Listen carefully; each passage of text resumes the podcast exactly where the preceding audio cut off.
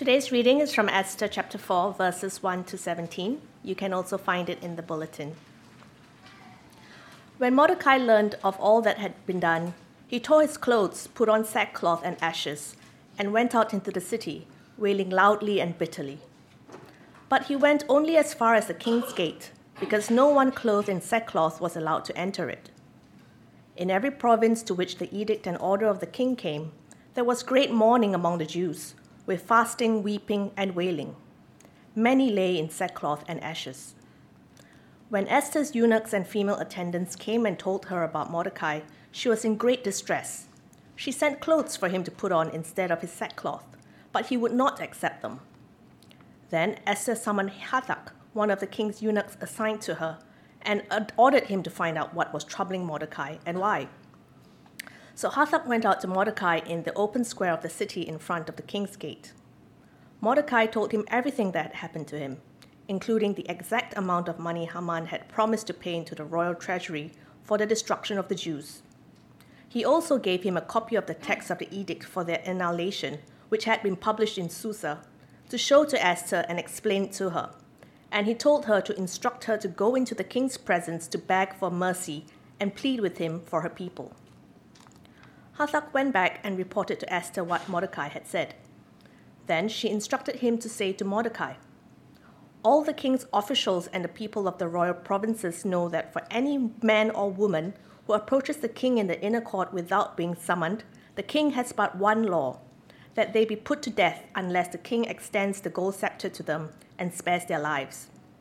But thirty days have passed since I was called to go to the king. When Esther's words were reported to Mordecai, he sent back this answer Do not think that because you are in the king's house, you alone of all the Jews will escape. For if you remain silent at this time, relief and deliverance for the Jews will arise from another place. But you and your father's family will perish. And who knows but that you have come to your royal position for such a time as this? Then Esther sent this reply to Mordecai Go, Gather all the Jews who are in Susa and fast for me. Do not eat or drink for three days, night or day. I and my attendants will fast as you do. When this is done, I will go to the king, even though it is against the law. And if I perish, I perish. So Mordecai went away and carried out all of Esther's instructions.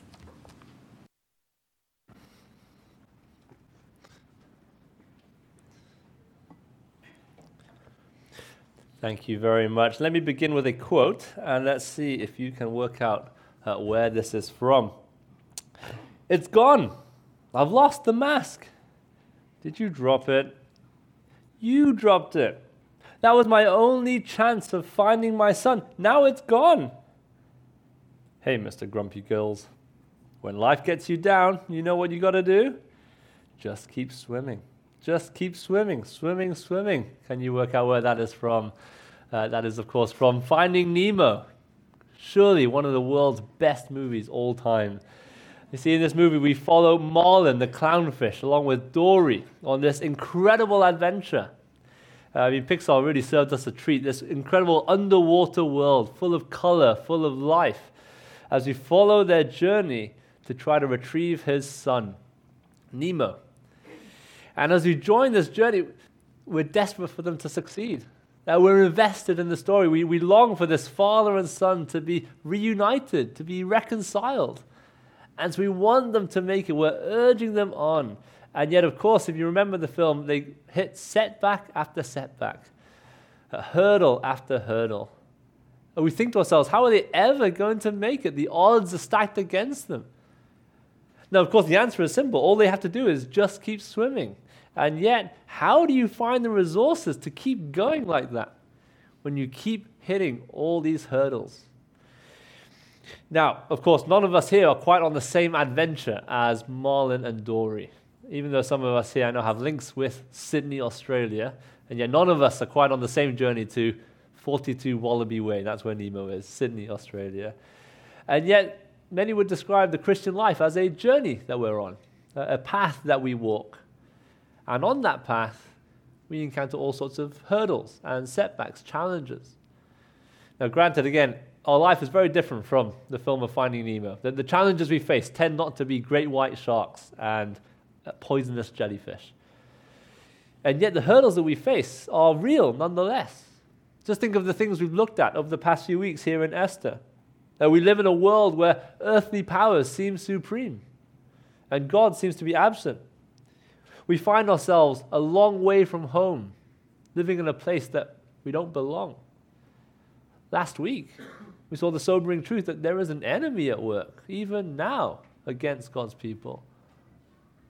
See, these are the things that fill our horizons. And when that's the case, where do you find the strength, the resources to just keep swimming, to keep on trusting, keep on holding to, on to God's promises, to keep on waiting for Him to come through on those promises? You see, as we join the action again in Esther, here in chapter 4, uh, you'll remember God's people are faced with destruction. Uh, their enemy, Haman, had manipulated the king to issue a decree to destroy all of God's people, and so they were left powerless. Where was God? Would God come through? Would God rescue his people? Well, friends, what we see in chapter 4 is that through Esther, God does come through for his people. He comes through for them. He has not abandoned them. He provides for them. And specifically, what we see today in our passage is that God provides someone to identify with his people in their need. God provides someone to identify with his people in their need. You see, they needed someone to represent them. God's people needed someone to, to plead their case for them. They needed someone to identify with them in their need. And so, as this passage unfolds, what we are presented with is the need that faced God's people, this desperate need, but also a decision that faced Esther, a huge decision. And through this, what we find is that God comes through for his people. God provides, He provides someone to identify with them in their need. In my prayers, as we look at how this unfolds in the context of Esther, we too would find encouragement. Encouragement for today to just keep swimming, to keep on trusting, to keep waiting on the Lord to come through on his promises. And so, with that in mind, why don't we jump in then and look at the need, uh, the need that God's people faced? You see, they were in deep distress. Verse 1. When Mordecai learned of all that had been done, he tore his clothes, put on sackcloth and ashes, and went out into the city, wailing loudly and bitterly. But he went only as far as the king's gate, because no one clothed in sackcloth was allowed to enter it. Uh, the tone is clear right from the off. Uh, Mordecai is in deep distress. Sackcloth and ashes, sackcloth and ashes. Again in verse 3 wailing and mourning and weeping. He doesn't keep this contained. When Mordecai learns of what's happened, he doesn't just stay quiet, he doesn't just brush it off. No, he's thrown into deep distress. Now, for us coming to this text, it's, it's quite easy to just skip past this. It's only a couple of verses, three verses. Uh, we, they're just words on a page. Or perhaps because we know that the story ends up okay for God's people, we kind of think it's not, it's not too bad, Mordecai.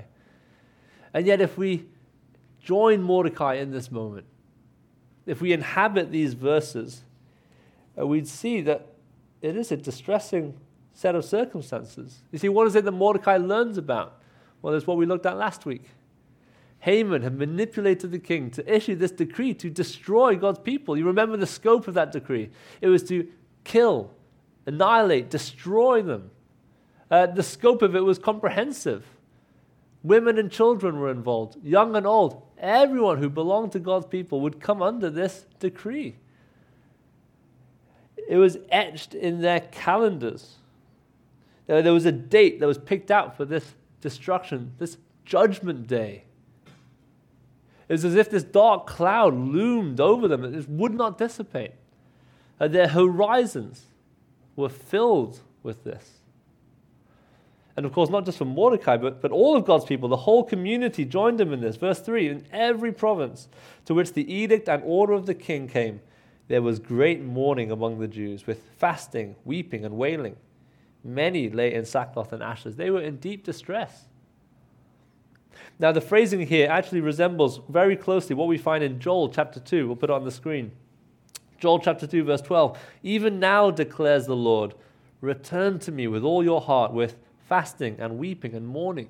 See that final phrase is just what we find in our passage. In fact, in the Hebrew, it's titled, it's literally the same three words we see in our passage here, just translated differently. Uh, in other words, what God's people are doing here in Esther is what God invites them to do in Joel to come to Him, to cry out to Him, to return to Him as we join this, the action in, in chapter 4, God's people, they're not just crying out in general. Uh, they're not just crying out into the darkness. They're crying out to God. They're turning to Him. They're calling upon Him in their sin and their sorrow. They are waiting for Him to act, to come through for them. Because in this scenario, they look utterly powerless. Uh, perhaps you notice that little detail in, in verse 2. They were shut out.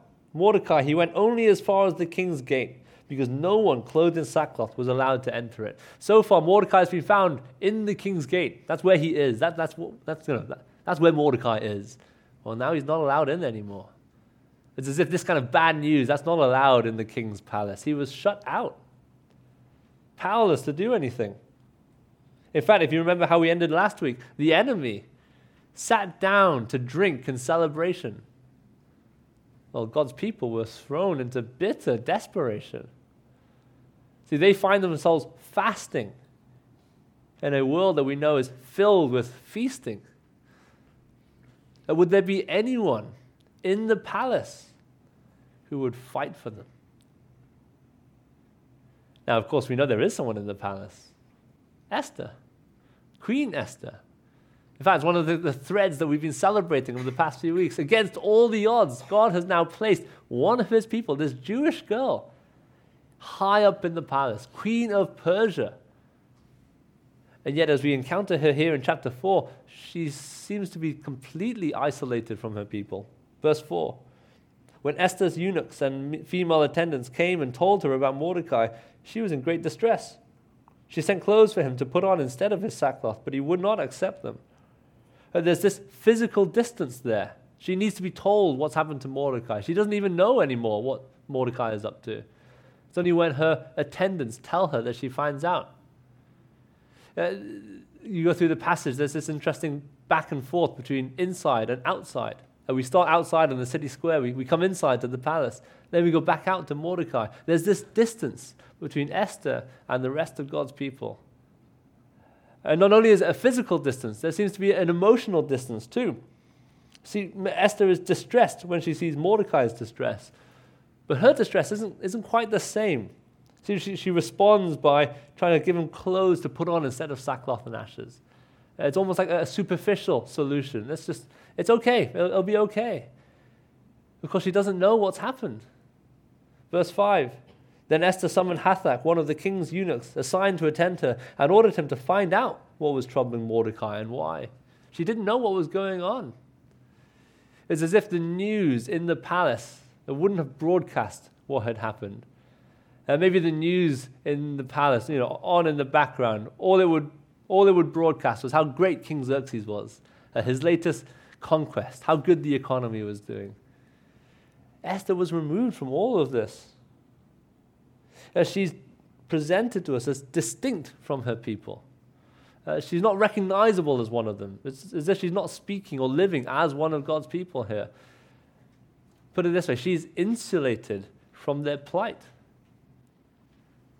And so we wonder well, one of God's people are high up in the palace, but, but then there's no good if they're high up in the palace if, well, if she won't identify with her people. See, what God's people need here, they need someone to represent them. They need someone who's willing to plead their case in the place of power. And so Mordecai tries to persuade her to act. Verse 6 Hathach went out to Mordecai in the open square uh, of the city in front of the king's gate. Mordecai told him everything that had happened to him, including the exact amount of money Haman had promised to pay into the royal treasury for the destruction of the Jews. He also gave him a copy of the text of the edict for their annihilation, which had been published in Susa, to show Esther and to explain it to her. He told him to instruct her to go into the king's presence to beg for mercy and plead with him for her people, See, Mordecai knows everything. You remember uh, two weeks ago, Mordecai came across an assassination plot against the king. Well, once again, he comes across a plot, uh, this time to annihilate the Jews. Uh, we don't know how he gets all this information, but he even knows how much money Haman had promised the king for this plan. See, he knows everything, and he wants Esther to know. He wants her to know the burdens of her people. He tells her, he explains to her the gravity of the situation. See, the focus is on how the Jews would be annihilated, God's people would be destroyed. That's how high the stakes were. God's people, the people that God had promised himself to, everything was at stake. And so he urges her to plead their case. Uh, do you notice how he describes God's people at the end there? He wants Esther to go beg for mercy, to plead with him. For who? For her people. It's as if Mordecai is saying to Esther, Remember who you are. Remember who you belong to. Remember who your people are. He wants her to identify with God's people in their need. Because that's what they needed. See, at that time, they were shut out. They could do nothing about their predicament. It's as if the door was slammed shut in their face. And so they needed someone else to come to their aid. They needed someone else to go where they could not go and to plead their case. You see, all they could do was, was cry out. Now, of course, we said earlier that they're not crying out into the darkness. See, if there was no God, then all you can cry out to is the empty void. No, they're crying out to God. But so far, it looks like God is nowhere to be seen. See, they're crying out to Him, but would He answer? Is He even listening to them in their need? They're waiting on him to act. They're waiting for him to come through. But how do you keep on waiting in circumstances like this? Um, more trivial scenarios would be like when you're waiting on a callback from customer services or the property management services. You give them the, your number, you give them your name, you say oh, they'll, they'll call back, but how long are you willing to wait? In fact, over the summer when we moved here from the States, we lost one of our suitcases on the way. For some reason, it wasn't tagged to our boarding ticket. And so there's no record of this. And so they just said, oh, well, fill out this form and then we'll call you. Uh, red suitcase. Brand? Don't know. That's all we could put down. Red suitcase and my phone number. How long are you going to wait? Are you really going to wait? Are you really going to expect them to call you back? See the tension here, it builds throughout this chapter. It had looked like God had placed Esther in just the right place, in just the right time. But what would she decide? See this in and out, this back and forth. What would she decide? All these messages have to go through this intermediary. Uh, the, the, message goes out to Mordecai. Well how's he going to respond? The messenger takes it back to Esther. Well, how's she going to react? Now, of course, we're, we're used to much more instantaneous kind of communication now, and yet even we know uh, the agony of having to wait for the response. See, even on WhatsApp, you have to wait for them to respond. You send them a message. Oh, how are they going to react to my suggestion, to my question? You have those little ticks, don't you? Uh, the one tick. Oh, the message has been sent, but it hasn't been received. And then you get two ticks. The message is there, but they've not read it. What are they going to get blue ticks? Oh, they've seen it now. What are they going to say? And of course, the climax of it all, you know, so and so is typing, dot, dot, dot. I mean, your heart is pounding at this point. What are they going to say in response? Now, clearly, there are better things to do with your time than just watch WhatsApp all day. But that's a sense of what we get here. Mordecai's pleading with her. This is what God's people need. What is she going to decide? Well, as the rest of the passage unfolds, we see the decision that confronts Esther. In fact, you can really see how it climaxes here. See, so far in verses 1 to 8, everything has been indirect, a sort of indirect speech, if you like, reported to us. Well, in verse 9 onwards, everything is direct speech. It comes to a focus. We get up close and personal. And this decision that Esther faced, it was huge. Because to go to the king, well, that would be a great risk to Esther. Verse 9 Hathach went back and reported to Esther what Mordecai had said. Then she instructed him to say to Mordecai, All the king's officials and the people of the royal provinces know that for any man or woman who approaches the king in the inner court without being summoned, the king has but one law that they be put to death, unless the king extends the gold scepter to them and spares their lives. But 30 days have passed since I was called to go to the king. It seemed like there was this well known law. Everyone in the kingdom knew this. You can't just saunter up to King Xerxes. Uh, you can't just come unsolicited or uninvited. It seemed like maybe it was a, a kind of a, protective measure to, protect the king from assassination plots. Uh, you might remember back in chapter 1, there's only seven people who could see the king's face like this. Uh, either way, Esther knows the rule. You can't just walk up like that, it would put you at great risk. In fact, for Esther, it would put her under the edict. It would be her saying, You know that edict to kill all of these people? Well, I'm one of those people. It places her in great danger. In fact, at this stage in time, it would reveal her deception. Years had passed since she became Queen Esther. And all along, she's been hiding who her true people were, hiding her identity. Well, how do you think it would go down with King Xerxes if Queen Esther suddenly reveals, actually, I've been deceiving you all along? And there's that little detail at the end of verse, seven, uh, verse 11. 30 days have passed since I was called to go to the king. Uh, the favor which the king showed her back in chapter 2, well, that seems to have cooled off. Esther was in a precarious position. It would be a great risk to her to go to the king.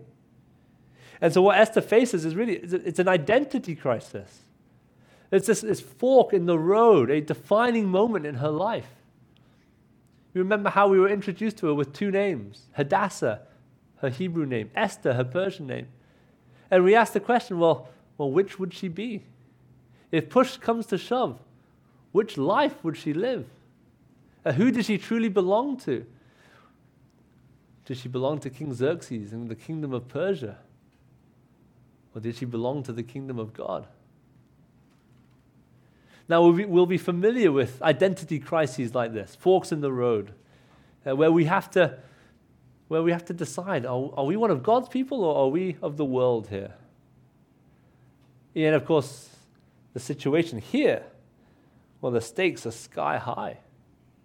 The fate of God's people lies, seems, seemingly, in this decision. Well, that's what Esther says to Mordecai. What's he going to make of that? What's he going to say in response? Well, in verse 12 to 14, we find that Mordecai urges Esther to see God's hand at work. Verse 12.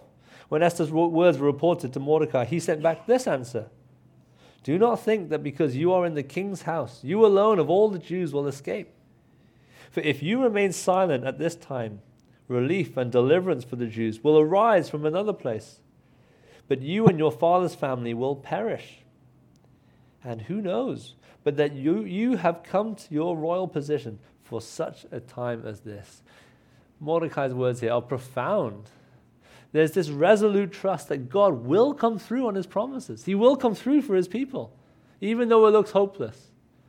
And Mordecai doesn't know exactly how, but God will deliver his people one way or another. Nothing, he says, nothing can thwart the promises of the living God. Now, what does that mean for Esther? Well, it would seem safer to stay quiet. See, in that moment, given the risks that we've seen of approaching King Xerxes, it would, it would be safer to stay quiet. And yet Mordecai urges us to see to do that would be turning your back on God's people. It would be turning your back on God's promises.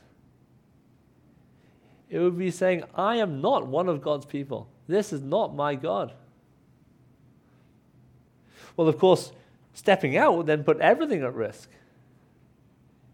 Mordecai urges her to see that, that it seems like this would protect life to stay quiet, but it would, in fact, in the end, lead to death. But then what would she do? Stepping out would put everything at risk. Well, Mordecai poses a question to her. He lifts a gaze. He says, Who knows? But that you have come, that is to say, that you have been brought to your royal position for such a time as this. Maybe, just maybe, this is why all of these crazy things have happened the way they have. Maybe, just maybe, this is why you find yourself in this position at this time. Now, he doesn't know for sure. He's not saying this is definitely what's happened. Oh, he can understand the mind of God. But he's urging her to see the hand of God at work, even in the unseen moments. Maybe, just maybe. Now, you can't guarantee that it will be successful, you can't guarantee that it will be safe. But he urges her to see that God is at work. And perhaps this is why he's placed her there. Well, that's Mordecai's pitch. What does Esther say then? How does Esther respond? Well, Esther goes for it. That's what she decides. She decides to go for it, even though she might lose everything. Verse 15 Then Esther sent this reply to Mordecai Go, gather together all the Jews who are in Susa, and fast for me. Do not eat or drink for three days, night or day. I and my attendants will fast as you do. When this is done, I will go to the king, even though it is against the law. And if I perish, I perish. So Mordecai went away and carried out all of Esther's instructions. Esther responds by calling a fast. And no longer is she isolated from her people. No, she identifies with her people. No longer is she insulated from their need. No, she joins them in their plight, calling out to God to hear their prayer, calling out to God to answer, calling out to God to rescue them out of their sin, out of their sorrow. No longer is Esther isolated from her people. No, she identifies with her people. This is my people, she says. I am with you. In fact, it's a complete turnaround for the character of Esther. Uh, all the imperatives in these verses, they're from Esther. Uh, she takes charge. No longer is she the person who just does what everyone else tells her to. No, she is directing play. It's a complete transformation of Esther. And in this, she steps out. She risks everything. Think of it this way at this point in time, there was no guarantee that it would work out. And there was no guarantee of her safety or that this plan would even work. There's no specific word from the Lord that says this is exactly what's going to happen. And yet she goes. She risks everything. There's those incredible words at the end of verse 16 If I perish, I perish. See, God's people were faced with this need, a desperate need. And this is the decision that Esther takes. And through this, God comes through for his people. Through Esther, God comes through on his promises to protect them. It's God's silent sovereignty at work. See, through Esther, God provides someone to identify with his people in their need. As we look at Esther's decision, we said earlier, we we can't help but think how we're familiar with this a fork in the road, uh, this challenge to identify as belonging to God.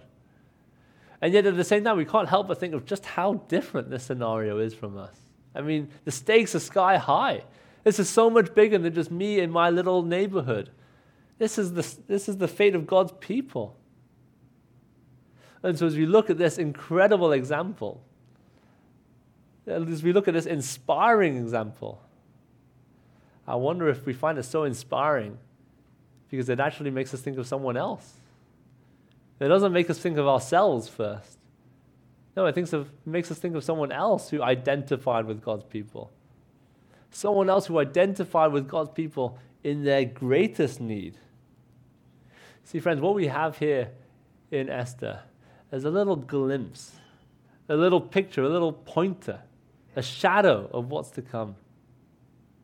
Jesus Christ willingly left the royal palace and joined us in our plight. He took on flesh. He lived a humble life. Jesus Christ wasn't isolated, far removed from our troubles. No, he came up close and personal with our sin and our sorrow. He identified with us. And he identified with us even unto death. You see, we too stand under an edict of judgment and not the devious plans of someone like Haman, but the righteous judgment of a holy God. In other words, our problem isn't just that there's an enemy at work against God's people. No, the problem is that we stand as rebels before the one true King of the universe. We've not kept his law, we've gone our own way. We've tried to live as if we are kings of our own little worlds instead of his. Put it this way none of us here could claim that we have perfectly identified as belonging to the one true King in our thoughts, in our actions, in our words. And yet, even though we did not identify with him through Jesus, God himself identifies with us in our need, in our greatest need. He took our sin as his own. That was the decision that Jesus took. A great risk to himself. No, not just a great risk to himself, a great cost to himself. Jesus knew exactly where he was headed. And yet we know the decision he took in the Garden of Gethsemane Not my will, but yours be done. He went for it. He sat under the full weight of God's judgment so that we could be given life. See, friends, through Esther, God provides someone to identify with his people in their need. And this, this points us to how, through Jesus, God Himself identifies with us in our need, our greatest need. Friends, if you're here today and you're not yet a Christian believer, will you put your faith and trust in Jesus Christ? Because for all who have, He has secured freedom from judgment. See, our horizon, friends, if you are if your life is bound up with Jesus Christ, your horizon is no longer filled with judgment. Now, this doesn't mean that we're free from difficulty now. Uh, here and now, we will still experience sin and sorrow. It will still be a time of fasting. But we can know that the time is coming when there will be no more fasting, no more weeping, no more mourning it will be a time of feasting in the presence of the King forevermore. That, that is what lies on our horizon. That is what fills our horizon. God did not abandon his people. We see that God did not abandon his people in their need here in Esther. We know that God has not abandoned his people in our greatest need. And so, even in the midst of our sin and our sorrow, even when it looks like God is nowhere to be seen, you can know that God is not far off. He's not left us alone because He drew near to us through Jesus Christ. He secured for us this great future. And when we see that, when we grasp that, friends, that is where we find the encouragement to live and speak as those who belong to Christ. That is where we find the resources to keep calling out to Him, to keep praying to Him. That is where we find the strength to just keep swimming, to keep trusting, to keep waiting on the Lord, because we know that He will be true to His promises. Because through Jesus, God Himself identified with us in our greatest need. Let's pray. Father, as we gather together this morning, we are all too familiar with the sin and sorrow in our world. We're all too familiar with the sin and sorrow in our own lives, in our own hearts.